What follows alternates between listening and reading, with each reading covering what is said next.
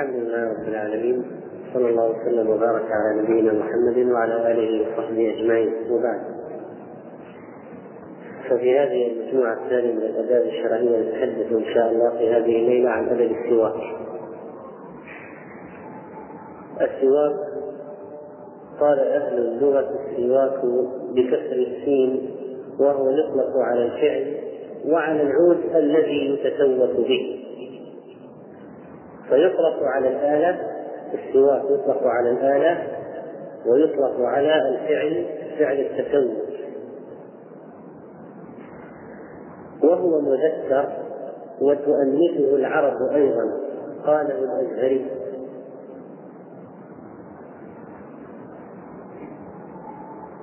والسواك فعل السواك ويقال ساك فمه يسوقه سوكا وجمع سواك ما هو؟ ما هو مساوي؟ سوق سوق مثل كتاب كتب. سواك سوق. وقيل السواك مأخوذ من ساك إذا جلس وقيل إن جاءت الإبل تسارق أي تتمايل هزالا وأما في اصطلاح العلماء فإن السواك هو استعمال عود أو نحوه في الأسنان لتذهب الصفرة وغيرها عنها أي عن الأسنان ويقال تتكتمه بالعود يسوقه إذا جلس وهناك تخليل الأسنان والفرق بين هذا وبين السواك أن تخليل الأسنان هو إخراج ما بينها من فضلات بالخلاف مثل العود ونحوه. فالفرق بين الاستياء والتخليل أن التخليل خاص بإخراج ما بين الأسنان. أما السواك فهو لتوضيح الفم والأسنان واللسان بنوع من الدلك فهو مطهر للفم عموما وأما التخليل بالعود وغيره فهو لإخراج البقايا المنحسرة بين الأسنان. وأما حكمته فإن النبي صلى الله عليه وسلم قد قال عنه مطهرة للفم مرضاة للرب يعني سبب لتطهير الفم وسبب لمرضاة الرب عز وجل كما جاء ذلك في الحديث الصحيح الذي علقه البخاري ووصله أحمد عن النبي صلى الله عليه وسلم أنه قال السواك مطهرة للفم مرضاة للرب. وأما بالنسبة للأحاديث الواردة بالحث عليه فهي كثيرة. فمنها هذا الذي تقدم في الحكمة منه ومنها كذلك حديث البخاري عن أبي هريرة رضي الله عنه أن رسول الله صلى الله عليه وسلم قال لولا أن أشق على أمتي أو على الناس لأمرتهم بالسواك مع كل صلاة. لأمرتهم بالسواك يعني باستعمال السواك. وقوله مع كل صلاة جاء في رواية عند كل صلاة وجاء في رواية مع الوضوء. وكلمة لولا لولا أن أشق على أمتي لأمرتهم. فانتفى الأمر لثبوت المشقة.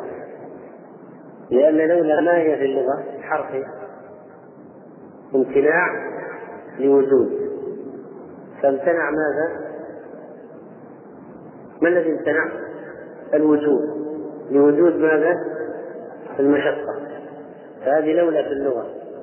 حرف امتناع لوجود. يمتنع شيء لوجود شيء آخر. لولا كذا صار كذا. أو كان لحصل كذا. وهذا فيه دليل على أن السواك في الأصل ليس بواجب. ليس بواجب. لأنه لأن المشقة في إيجابه نفت وجوبه إذ الندب في هذه الحالة هو المفهوم هو المفهوم. وقوله في حديث آخر لفرضت عليهم بدل لأمرتهم يبين هذا. قال الشافعي رحمه الله تعالى فيه دليل على أن السواك ليس بواجب لأنه لو كان واجبا لأمرهم شق عليهم به أو لم يشق. وإلى القول بعدم وجوده صار أكثر أهل العلم بل ادعى بعضهم فيه الإجماع. لكن حكي عن إسحاق بن راهوية أو راهويه أنه قال هو واجب لكل صلاة عند الصلاة يكون واجب. وعن داود يعني الظاهري أنه واجب وللصلاة ولكنه ليس شرطا. إسحاق قال شرط.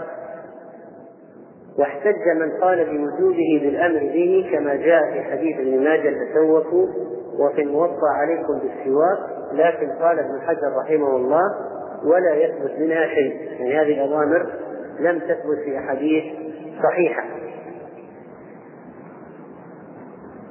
طيب. والقول بالندب إذن هو قول المذاهب الأربعة قول المذاهب الأربعة وأما من قال بالوجوب كإسحاق وداود واحتج بظاهر الحديث فليس قوله بقوي. ومن العلماء من قال بالكراهة في حال ما بعد الزوال في الصيام إذا استاجت الصيام بعد الزوال كما هو عند الشافعية ورواية عند الحنابلة ولكن هذا القول ليس بقول وأكثر العلماء على وهو التحقيق أنه لا يكره في الصيام لا قبل الزوال ولا بعد الزوال.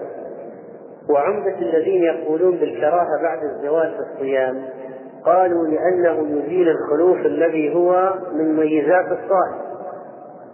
وخلوف فم الصائم أطيب عند الله من ريح المسك.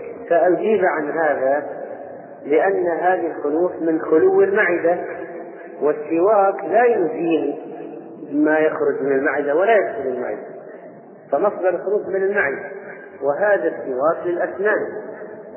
فإذا هو يزيل وسخ الأسنان ولا يزيل خلوف الذي هو مصدر خلو المعدة من الطعام.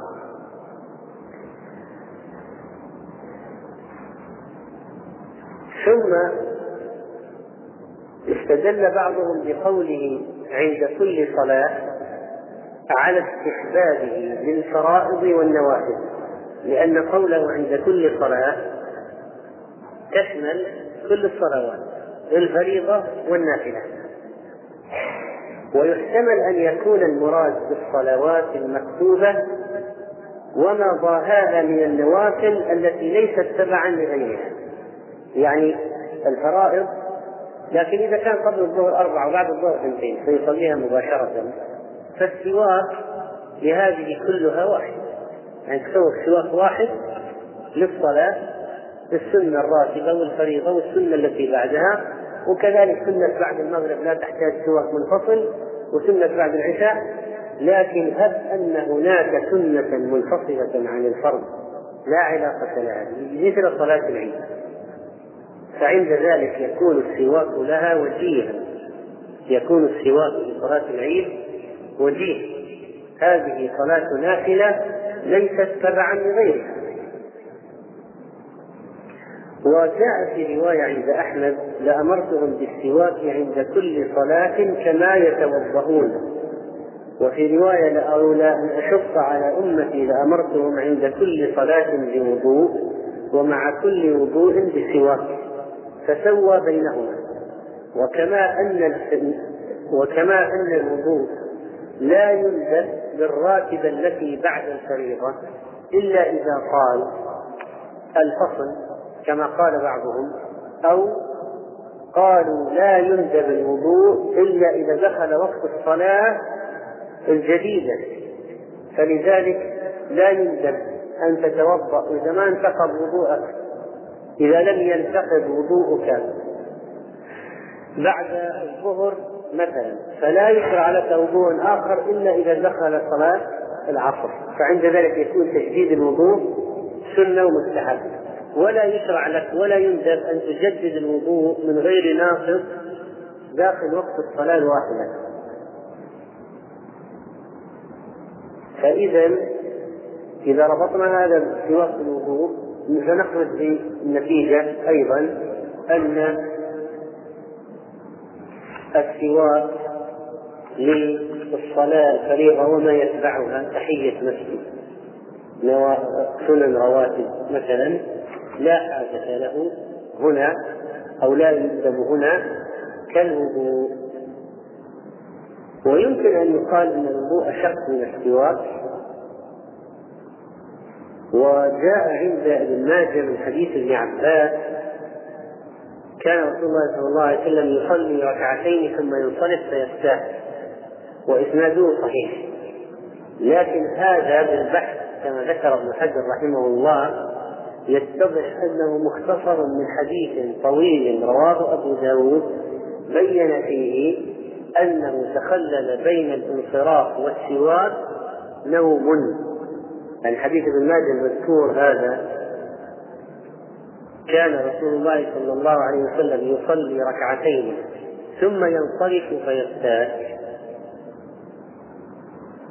فيه اختصار من حديث آخر يبين أنه تخلل الانصراف من الركعتين والسواك تخلله نصف نوم فلما قام من النوم صار هناك وجاء الاسواق كما أنه إذا قام من النوم سيتوضا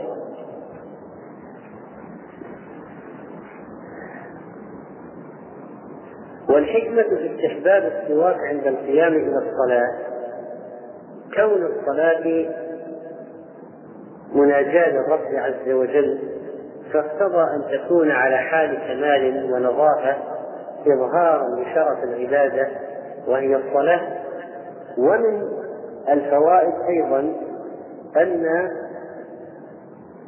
الأمر يتعلق بالملك الذي يستمع القرآن من المصلي فإنه قد جاء في الحديث الذي صححه أو حسنه بعض أهل العلم أن الإنسان إذا قام فتسوق تطهر وتسوق وتطهر صلى قرأ القرآن لا زال الملك يدني يدنو منه حتى يضع حتى يضع فاه على فيه. يعني حتى يضع الملك فاه على فم المصلي فلا يخرج منه قرآن إلا دخل في جوف الملك. فإذا حتى يكون الملك غير متأذن فإن السواك يفيد بالإضافة للأدب مع الرب الأدب مع الملائكة. وقد اعترف النبي عليه الصلاة والسلام بأنه قد أكثر علينا في السواك وقال أكثرت عليكم في السواك. بالغت في تكرير طلبه منكم وإيراد الأخبار المرغبة فيه. لقد أكثرت عليكم فحقيق أن تفعلوا ما دام أكثرت عليكم ورغبتكم فالمتوقع منكم أن تفعلوا. وحديث أكثرت عليكم في السواك رواه البخاري رحمه الله تعالى. فإذا هو عند كل صلاة مندوب إليه. ولا ننسى بأن السواك من سنن الفطرة التي ذكرها النبي صلى الله عليه وسلم.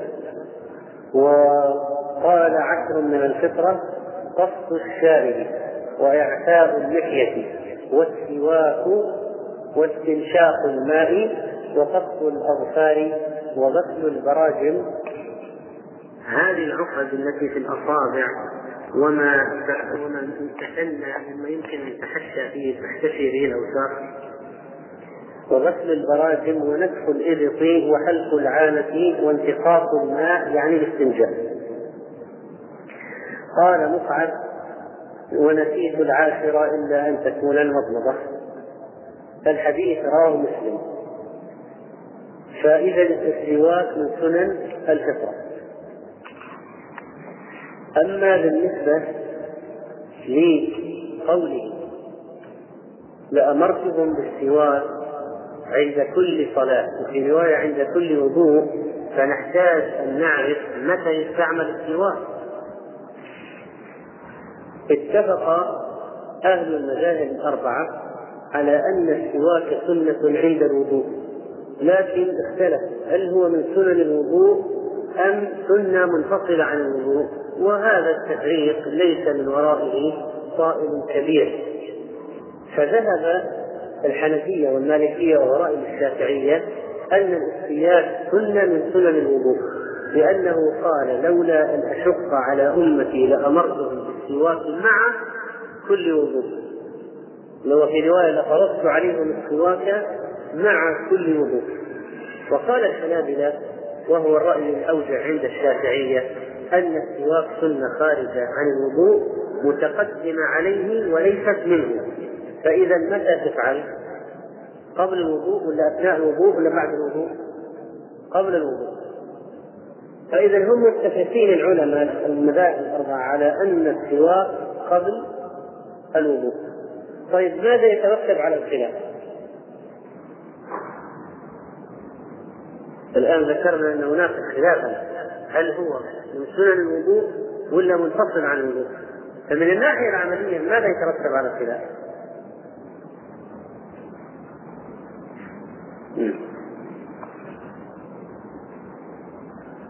ماذا يترتب على الخلاف من الناحية العملية؟ نعم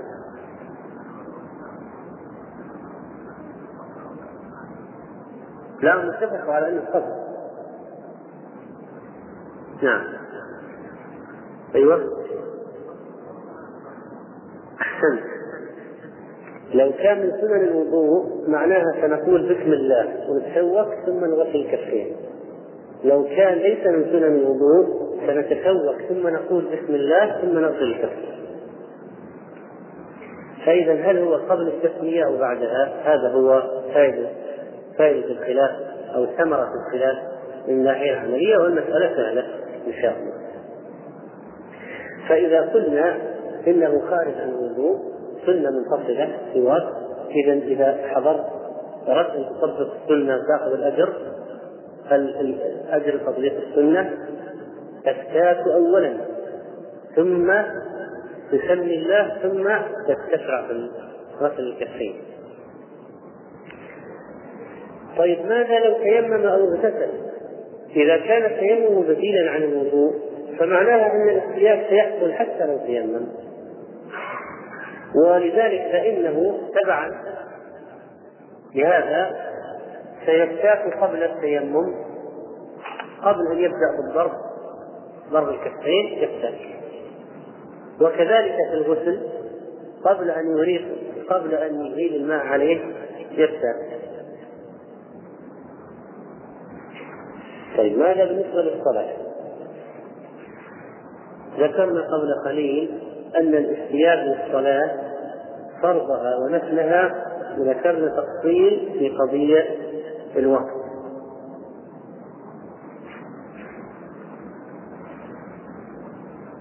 ولو نسي قبل الفريضة وتذكر قبل الراتبة التي بعد الفريضة. واحد نسي التسوق قبل الفريضة. ولما انتهى من الفريضة وأراد أن يصلي السنة الراتبة التي بعد الفريضة بعد المغرب بعد العشاء بعد الظهر. يستاك كذلك؟ يستاك بعد الفريضة قبل النافلة قبل الراتبة قبل الراتبة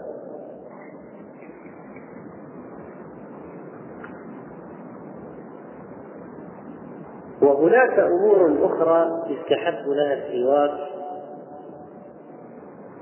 مثل قراءة القرآن ولو كان خارج الصلاة. وألحق العلماء بها بهذا السواك عند قراءة مجلس عند قراءة الحديث أو حضور مجالس العلم. حضور مجالس العلم. وقال حتى قال بعضهم بسجدة التلاوة لأنها من, من جنس الصلاة. اشترطوا لها الوضوء واستقبال القبلة وستر العورة الجمهور قياسا على الصلاة. فقالوا حتى إذا أراد أن يسجد للتلاوة لكنهم قالوا محلها بعد فراغ الآية من الآية وقبل سجدة التلاوة. إذا كان خارج الصلاة بالصلاة السواك قبل الصلاة. وذكر الله عموما قال بعضهم يندب أن يزيل قلح الفم ووسخ الأسنان بالسواك بذكر الله تعالى. والملائكة تحضر مجالس العلم والملائكة تتأذى مما يتأذى منه بنو آدم. فإذا كانوا يحضرون مجالس العلم فالسواك من آداب مجالس العلم. ولأن الملائكة يحضرون الميت قالوا لو تسنى للمحتضر أن يستاك فليستك وقد ورد الحديث سيأتي أن النبي عليه الصلاة والسلام تسوق وهو قبيل موته تسوق. فقالوا إذا تمكن المحتضر من الاستياك أو أشار أن يعطوه سواكا فليعطوه سواكا قبل الموت. الملائكة تحضر. قالوا إنه يسهل خروج الروح ونحو ذلك وهذا الله أعلم به من امور الغيب. لكن النبي صلى الله عليه وسلم ثبت أنه أستاذ وهو يحتضر. ويستحب كذلك الاستياك عند قيام الليل وسيأتي الحديث فيه عن النبي صلى الله عليه وسلم.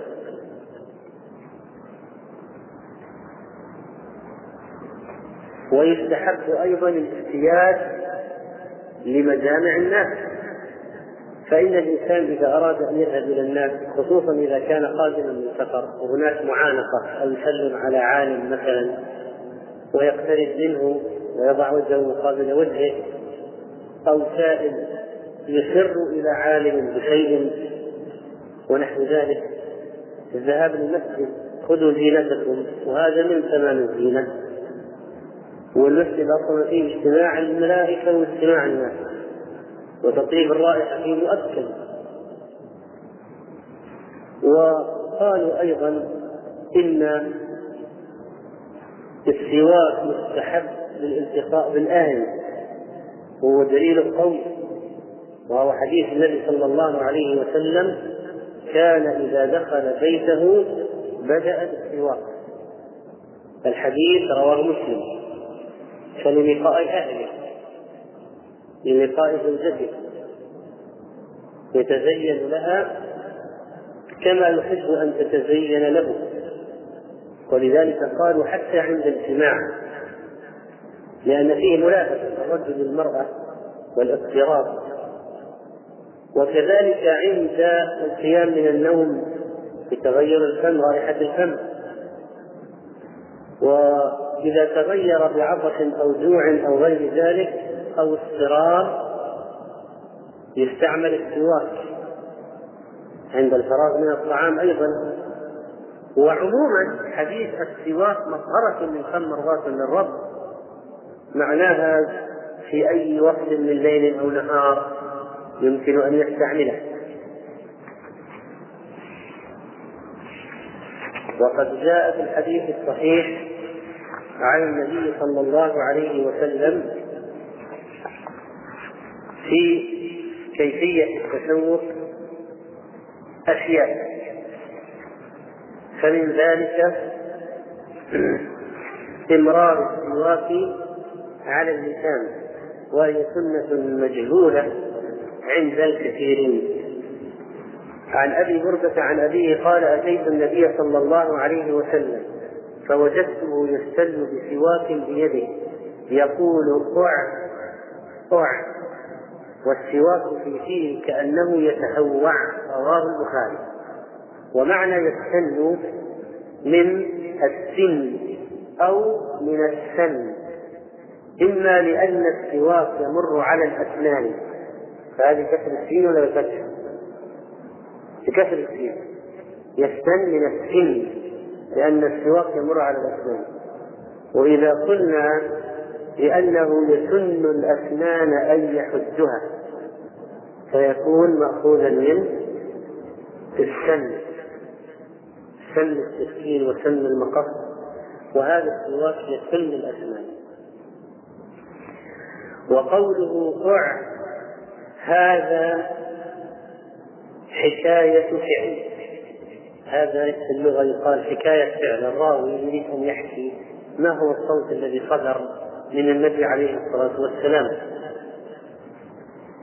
فجعل السواك على طرف لسانه والمراد طرف الداخل وليس الطرف الخارج.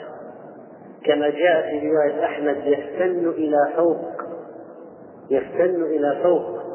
ولهذا قال هنا كأنه يتهوع يعني يتقيأ له صوت كصوت المتقيئ كما ذكر في الحديث. فيستفاد منه مشروعية السواك على اللسان طولا. وهذه سنة المجهولة. السواك على اللسان طولا. أنه يسوك اللسان وليس فقط الأسنان. يسوك اللسان طولا حتى يدخل إلى الداخل حتى كأنه يتهوع ففيه أن السواك لا يختص بالأسنان وإنما يشمل اللسان أيضا وأن التنظيف والتطيب فيه إزالة الأذى من كل ما هو داخل الفم الفم. وقد كان عليه الصلاة والسلام يستاك ليلا ويحضر له سواكه. وقد جاء في الحديث الصحيح عند مسلم لما قال لعائشة رضي الله عنها السائل أنبئيني عن قيام رسول الله صلى الله عليه وسلم فقالت ألست تقرأ يا أيها المزمل؟ قلت بلى. قالت فإن الله عز وجل فرض قيام الليل في أول هذه السورة فقام نبي الله صلى الله عليه وسلم وأصحابه حولا. وأمسك الله خاتمتها اثني عشر شهرا في السماء إذا سورة المزمل نزلت على دفعتين بينهما سنة. حتى أنزل الله في آخر هذه السورة التخفيف فصار قيام الليل تطوعا بعد فريضة. قلت يا أم المؤمنين أنبئيني عن مثل رسول الله صلى الله عليه وسلم فقالت كنا نعد له سواكه. يعني المرأة من برها بزوجها وإعانتها له على العبادة وعلى تطبيق السنة أن المرأة تعد السواك لزوجها. قالت كنا نعد له سواكه وطهوره فيبعثه الله ما شاء أن يبعثه من الليل فيتسوق ويتوضأ ويصلي تسع ركعات لا يجلس فيها إلا في الثامنة فيذكر الله ويحمده ويدعوه. وهذه أحدث كيفيات قيام الليل. فيقرأ ويقوم الليل. وكذلك فإنه جاء عن ابن عباس رضي الله عنه أنه رقد عند رسول الله صلى الله عليه وسلم فاستيقظ فتسوك وتوضأ. هذا من هو؟ النبي عليه الصلاة والسلام. ابن عباس يعقب ذلك. قال فاستيقظ فتسوك وتوضأ وهو يقول إن في خلق السماوات والأرض واختلاف الليل والنهار لآيات من الألباب فقرأ هؤلاء الآيات حتى ختم السورة ثم قام فصلى ركعتين فأطال فيهما القيام والركوع والسجود ثم انصرف حتى نام حتى نفخ الحديث رواه مسلم. وهذا فيه أيضا سنة مهجورة أو سنة مجهولة وهي قراءة آيات آل عمران عند القيام من النوم. فبعد القيام من النوم يتسوق ويتوضأ ويقرأ الآيات ثم يفتتح الصلاة صلاة الليل فإذا ما تستحقون قراءة آية آل عمران بعد السياق بعد الوضوء يقرأ آية آل عمران كنا في خلق السماوات والأرض إلى آخره. ثم يصلي يقوم يكبر يصلي قيام الليل. والحديث في صحيح مسلم.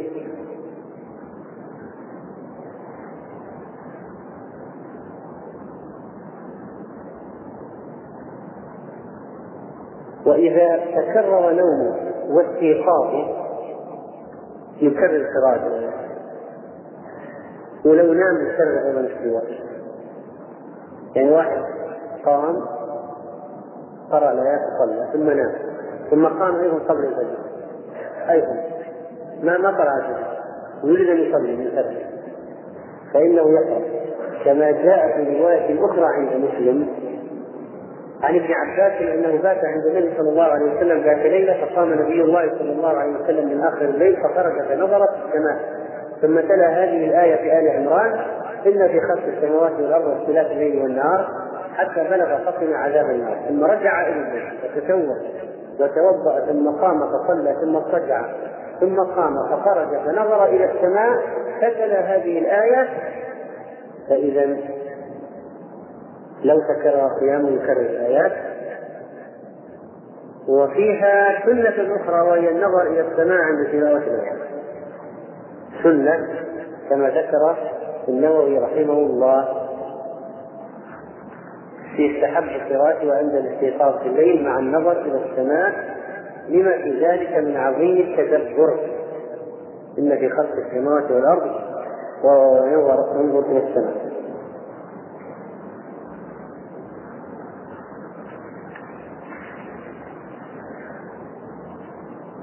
جاء في كيفية السواك أو في صفة السواك الليل حديث حذيفة كان النبي صلى الله عليه وسلم إذا قام من الليل يشوف فاه بالسواك رواه البخاري. هو التنظيف؟ والتنقية وقيل الإمرار على الأسنان من أسفل إلى فوق. وهو مأخوذ من الشوقة وهي ريح ترفع القلب عن موضعه. وقيل هو دلك الأسنان بالسواك أو الأصابع عرضا. هذا عكس الأول. كل ذلك من الأقوال في الشرع. فإذا أراد أن يفعله طولا يفعله أيضا يفعله عرضا فله ذلك كله لأن المقصود ما هو؟ أن يحصل التطييب والتنقية. وهذا فيه فضل السواك عند القيام من النوم لأنها الفم يكون تغير الرائحة لتصاعد الأكثر من المعدة والسواك آلة للتنظيف وقوله من الليل عام في كل حالة يعني حتى لو واحد نام في النهار حتى لو بالقيلولة قام رائحة الفم أيضا تتغير ولكن يتأكد إذا قاموا من الليل للصلاة لأن الملك يأتي ومناجاة الرب. فيتأكد أكثر. ويكون فيه كمال هيئة وتأهب للصلاة. وهو يدل على طول القيام وقوله إذا قام للتهجد يعني لعادته وقد سبق التنبيه إلى أن التهجد لا يسمى تهجدا إلا إذا كان بعد ماذا؟ ها؟ بعد نوم أما قيام الليل فيسمى قياما ولو كان لم يسبقه نوم فلو واحد بعد صلاة العشاء بعد ما صلى الراتبة قام يصلي قبل النوم يصلي الوتر أو قيام قيام الليل لكن لا يسمى تهجدا متى يسمى تهجدا؟ إذا سبقه نوم. قام من النوم للصلاة ومن السنن أيضا المتعلقة بالسواك ما عنون عليه البخاري رحمه الله في صحيحه باب دفع السواك إلى الأكبر. عن ابن عمر أن النبي صلى الله عليه وسلم قال أراني أتسوق بسواك فجاءني رجلان. أحدهما أكبر من الآخر. تناولت السواك الأصغر منهما فقيل لي كبر فدفعته من الأكبر إلى الأكبر منهما. رواه البخاري. قوله أراني من الرؤية من الرؤية. وفي رواية رأيت في المنام. وعلى هذا فيكون من الرؤيا بالألف فقيل لي القائل هو جبريل عليه السلام كبر يعني قدم الأكبر في السن. قدم الأكبر في السن. جاء هذا الحديث عند أحمد والبيهقي بلفظ.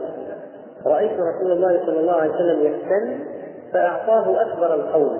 ثم قال إن جبريل أمرني أن أكبر. وهذا رواية تقتضي أن القصة هذه وقعت يقظة أو مناما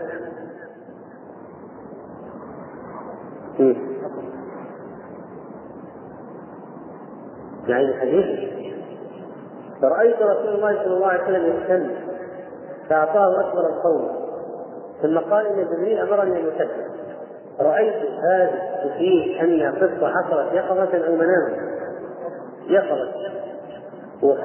والذي من قبل يدل يفهم من المنام. فكيف نجمع بينهما؟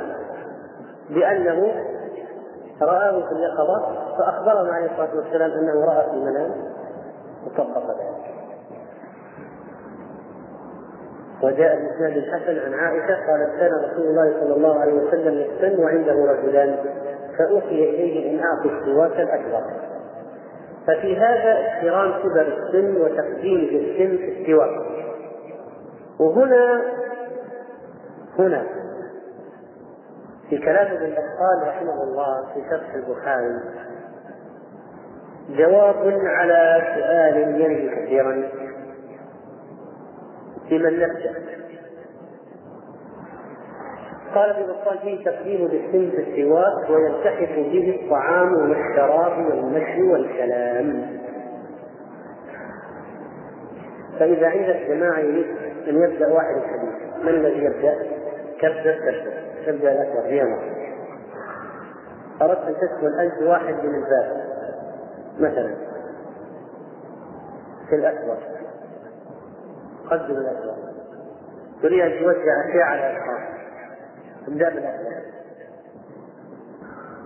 تريد أن تعطي شرابا في مجلس ابدأ بالأكبر ثم من عن يمينه لتجمع بين هذا وهذا.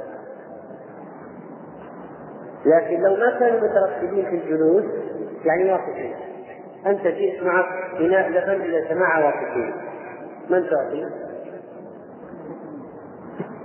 الأكبر فإذا ترتبوا في المجلس فالسنة تتعين بإعطاء الأيمن قال بعضهم أيمن الأكبر يعني يبدأ بالأكبر ثم منعا يلي.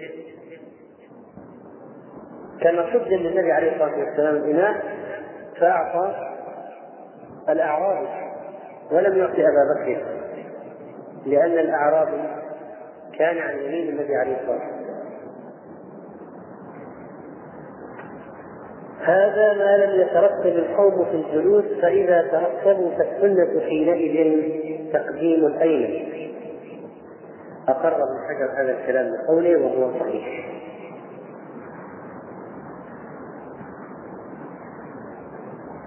الحديث هذا فيه إشارة للمسألة وهي قضية التسوق في سواق الغير التسوق سواق الغير أراني أتسوق بسواقي فجاءني رجلان تناولت الأصغر فقيل كبر فجمعت له لذلك أخذوا منه أن استعمال سواك الغير ليس بمكروه إلا أن المستحب أن يغسله ثم يستعمله. وفي حديث عائشة رضي الله عنها كان رسول الله صلى الله عليه وسلم يعطيني السواك لأغسله فأبدأ به فأستاذ ثم أغسله ثم أنفعه به ترجو هي بركة ريقه فإذا أعطاه السواك تسوق أعطاه السواك لتغسله. إذا من السنن غسل السواك من السنن غسل السواك فيعطيها السواك لتغسله فتستاك به ثم تغسله ثم تناوله إياه. وهذا يدل على عظيم أدبها وكبير كثرتها لأنها لم تغسله ابتداء حتى لا يكون لها الاستشفاء أو التبرك المشروع بريقه صلى الله عليه وسلم. ثم غسلته تأدبا وامتثالا لما أمرها به صلى الله عليه وسلم. ومن فوائد الغسل غسل السواك تسجيله بعد الجفاف. لأن السواك يتعرض للجفاف فالغسل يفيد في تنظيفه وتليينه هذه سنة الغسل لأن السواك في التسوق بسواك جاء يسبب دخش اللثة وخروج الدم. وقد عنون البخاري رحمه الله في صحيحه باب من تسوك بسواك غيره وساق حديث عائشة رضي الله عنها قالت دخل عبد الرحمن بن أبي بكر ومعه سواك يستن به. فنظر إليه رسول الله صلى الله عليه وسلم وكان في اخر وكان في عائشة في آخر العمر وعند وفاته. فنظر إليه رسول الله صلى الله عليه وسلم فقلت له تقول عائشة لأخيها عبد الرحمن أعطني هذا السواك يا عبد الرحمن فأعطانيه فقصمته ثم مضمته فأعطيته رسول الله صلى الله عليه وسلم فاستن به وهو مستند إلى قبره رواه البخاري. فإذا أخذته منه فاستاك به النبي عليه الصلاة والسلام. إذا استعمل سواك غيره بإذنه. إذا استعمال سواك الغير بإذنه لا حرج فيه. لكن يغسل أولا ثم يستعمله وغير الغسل يقص مكان الاستعمال. يبدأ باستعماله بعد ذلك. كما بين ذلك بقولها فقصمته يعني سكرته قال بعضهم قضمته بالضاد وهو الأكل بأطراف الأسنان. فيحمل الكسر على كسر موضع الإحتياج ولا ينافي حصول الثاني وهو القبض فتعيين عائشة موضع الإحتياج بالقطع واللفظ أيضا يلين يريق الزوجة لزوجها والزوج لزوجته حاصل فقد كان عليه الصلاة والسلام يمص لسان عائشة. وكذلك فإن السواك من النبي عليه الصلاة والسلام في هذه الحالة مع كونه فراش الموت والمرض الذي شغله ما نسي السواك؟ ولما ما استطاع ربما ان يتكلم وأشار أو أنه لم يرد أن يتكلم وأشار وفهمت عائشة الإشارة دل ذلك على تمسك بالسواك حتى في المرض. فلو قلت السواك في المرض حريص عليه كان النبي صلى الله عليه وسلم. وقد جاء في حديث في البخاري أيضا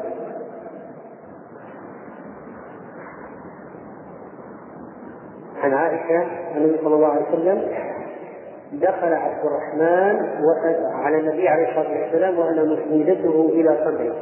ومع عبد الرحمن سواك رطب يستن به. فأبده فأبده رسول الله صلى الله عليه وسلم بصره. أبده يعني مد نظره إلى السواك فأبده رسول الله صلى الله عليه وسلم بصره فأخذت السواك هذه عائشة عندها فطنة وانتباه وذكاء.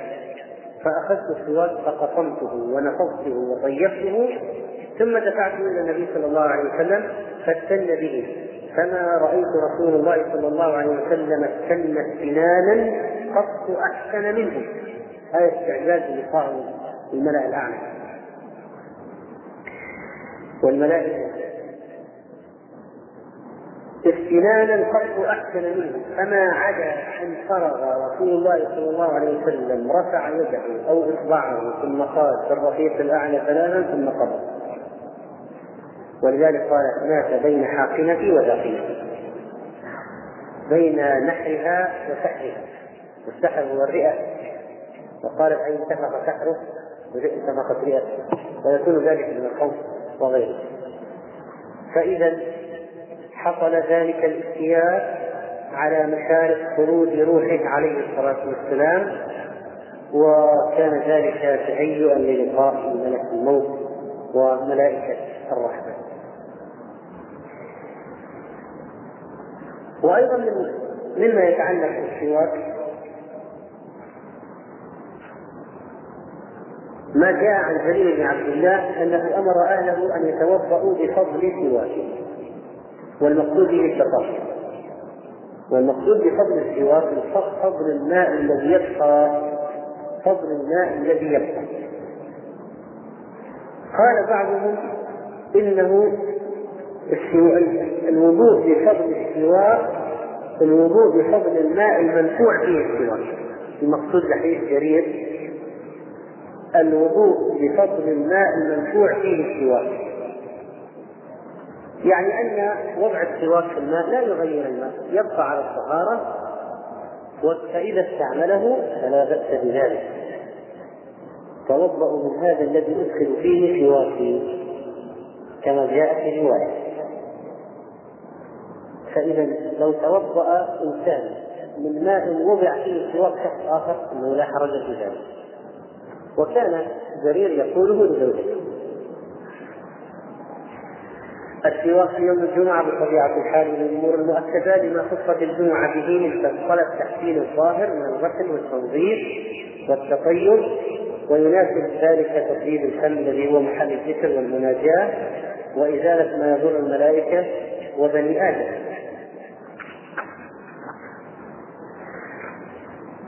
وأما بالنسبة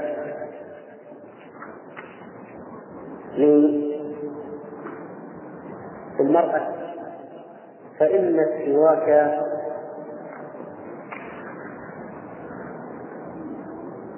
لها أيضا وليس للرجل ولا من خصائص الرجل. ومما يدل على ذلك حديث مسلم عن عروة بن الزبير قال كنت وأنا كنت أنا وابن عمر مستندين إلى حجرة عائشة وإنا لنسمع ضربها بالسواك تستن تستن تتسوق لأن السواك له صوت قال ابن عمر يقول عروة كنت أنا وابن عمر مستندين مستندين إلى حجرة عائشة وإنا لنسمع ضربها بالسواك تستن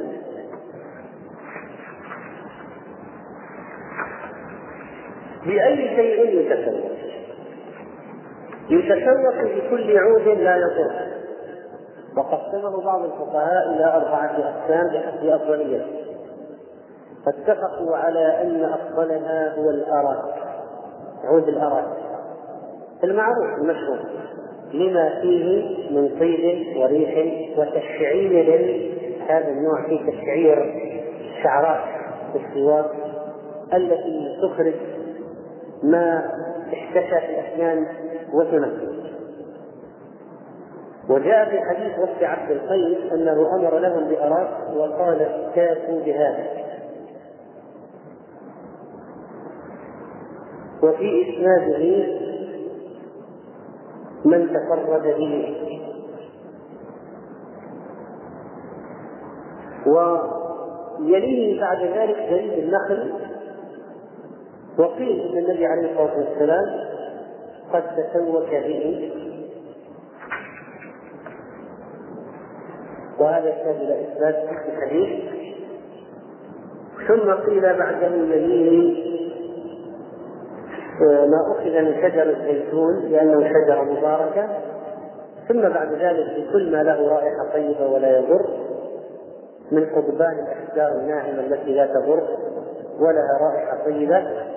فالمقصود أي شيء يحقق التطيب والتنظيف. فإن قيل فرشاة الأسنان. فالجواب فرشاة الأسنان يحتاج إلى المقصود من جهة التنظيف والتطيب لأن الشعيرات هذه هي شعيرات بلاستيكية أو من مصنوعة من نايل أو غيره من المواد هذه الصناعية. فيحصل المقصود لكن لو قال قائل ما هو الأفضل؟ السواك أو فرشاة الأسنان؟ فالجواب السواك السواك أفضل. فإن قال أجمع بينهما نقول خير على خير طيب تجمع بينهما. خصوصا أن بعض المعاجين قد يكون فيها علاج قد يكون فيها دواء مثلا أو تقوية. لكن هؤلاء الكفار اكتشفوا أن السواك فيه مواد مقوية للبشر حتى جعلوا معاجين أسنان مستخلصة من السواك. مستخلصة من السواك. ويكره الاحتياج بكل عود يدمي مثل الآن والصرفاء أو يحدث ضررا مثل الرمان أو الريحان كما قال بعضهم وهذا يعرف يعرف بالاستعمال والتجربة ويحرم الاحتياج بكل عود سام. ويستحب أن يكون السواك عودا متوسطا في غلظ الخنصر. وهو أنحى أصابع خالد من العقد لا رطبا يلتوي ولا ولا يابسا يجرح وأن لا يتفتت في الفم ويكون لينا وليس في غاية النعومة ولا في غاية الخشونة.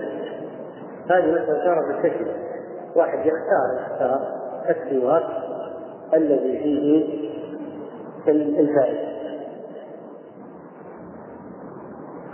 وأما بالنسبة للعلم فإن بعض العلم يمكن أن يؤدي بعض شيئا من الشوق في التنظيف أو التقوية ولكنه لا يؤدي كل الوظيفة خصوصا أنه لا يزيل محتسب أما الاختلاف بالأصبع فقد تكلموا عنه. لا بأس يعني لو الإنسان ما وجد سواك ما وجد سواك وبعد الأكل غسل غسل إصبعه فدلك أسنانه بإصبعه تكلموا على مسألة الاحتياج الأصبع وعند عدم وجود غيرها لما لا؟ لما لا؟ فلتستعمل هل يمسك السواك باليمنى أو باليسرى؟ قال بعض يمسك الإنسان باليمنى لأن المنقول عن النبي صلى الله عليه وسلم في كان الإنسان يجيره التيامن في تنعله وترجله وطهوره وبشأنه كله. جاء في رواية وسواك لكن بعض العلماء فصل فيها. قال إذا كان عند الصلاة وعند الوضوء استعمل باليمنى وإذا كان لمجرد التنظيف يعني تريد أن تنظف أسنانك فقط. لا عند الوضوء ولا عند الصلاة ولا عند قيام الليل. فاجعله باليسار إذا كان مقصود به العبادة على مشارع العبادة باليمنى وإذا كان مجرد التنظف التنظيف مثل الاستنجاء وغيره واستنشاق من الأنف يكون باليسرى والمسألة واجبة. ثم يكون الاحتياج طولا أو عرضا لا بأس لكن استعماله طولا ثبت في السنة في اللسان. استعمال طولا في الأسنان يعني هكذا قالوا يجرح اللحم لكن آه، قال فقالوا يختاك عرضا. ورد حديث إنه كان يختاك عرضا ولا يختاك طولا لكن لم عن النبي عليه الصلاة والسلام فهذا يتبع ما التجربه وما يريح الإنسان ويؤدي القصد فإذا كان الاستياك عرضا على الأسنان انفع وطولا على الإنسان قد ثبت في السنة فليكن ذلك ومن لا أسنان له. يعني هذا ربما نصير إليه. ومن لا أسنان له يكتاس يكتاس على اللثه واللسان وسقف الحلق لأن تغيير الرائحة حتى في هذا حاصل. قالوا يستحب أن لا يكتاس بحضره الجماعة لأنه الناس المروءة. ولعل هذا أحسن أن لا يكون يعني في حالة تنظيف لكن النبي عليه الصلاة والسلام استاء أمام الآخرين وجاءه مرة ناس يكلمونه وطلب واحد منهم عمل فقلط السواك وعن شفته عليه الصلاة والسلام. يعني انتعاظا من الطلب هذا كان يتسوق خلط شفته عن السواك أما الاختلاف في المسجد فينبغي أن يحذر منه الذين يشككون بقايا السواك في المسجد. هذا ليس من الأدب بالحقيقة واحد يدفع في المسجد. هذا ليس لا بحضرة الناس ولا في بيت الله. بل هو من عدم الأدب خيال المروءة والإسلام دين يراعي كل هذه الأشياء. ويحفظ السواك بعيدا عما يستحضر يعني بعض الناس يضعونه في الأماكن المكشوفة ويلقيه في أي مكان ثم يأخذ من الساكن وربما يكون علقة من الأوساخ ما علق ولذلك يغسله في هذه الحالة. يكرر التشوك حتى يزول الرائحة ويطمئن إلى النظافة. ولا حد لاكثره واقله بل بحسب ما آه، يحصل به المقصود ومن السنة أن يبدأ أيضا باليمين يمين, يمين الفم قبل شمال الفم للعموم التيامن أدلة التيامن وإذا عرف من عادته إدماء السواك بفمه استاك برفق إذا واحد يعرف أنه مجرد ما يستعمل السواك اللثة عنده ضعيف عنده ضعيفة. تدمى وينزل دم فيستاق نصف وإذا ما لن, لن يتمضمض فلا يستاق قبل الصلاة. إذا كان يعلم يخرج دم لا يفعل ذلك على المتى يجعله على اللسان والأسنان. هذه بعض الأمور المتعلقة بالسواك. نسأل الله عز وجل أن يرزقنا اتباع سنة نبيه صلى الله عليه وسلم. والله تعالى أعلم.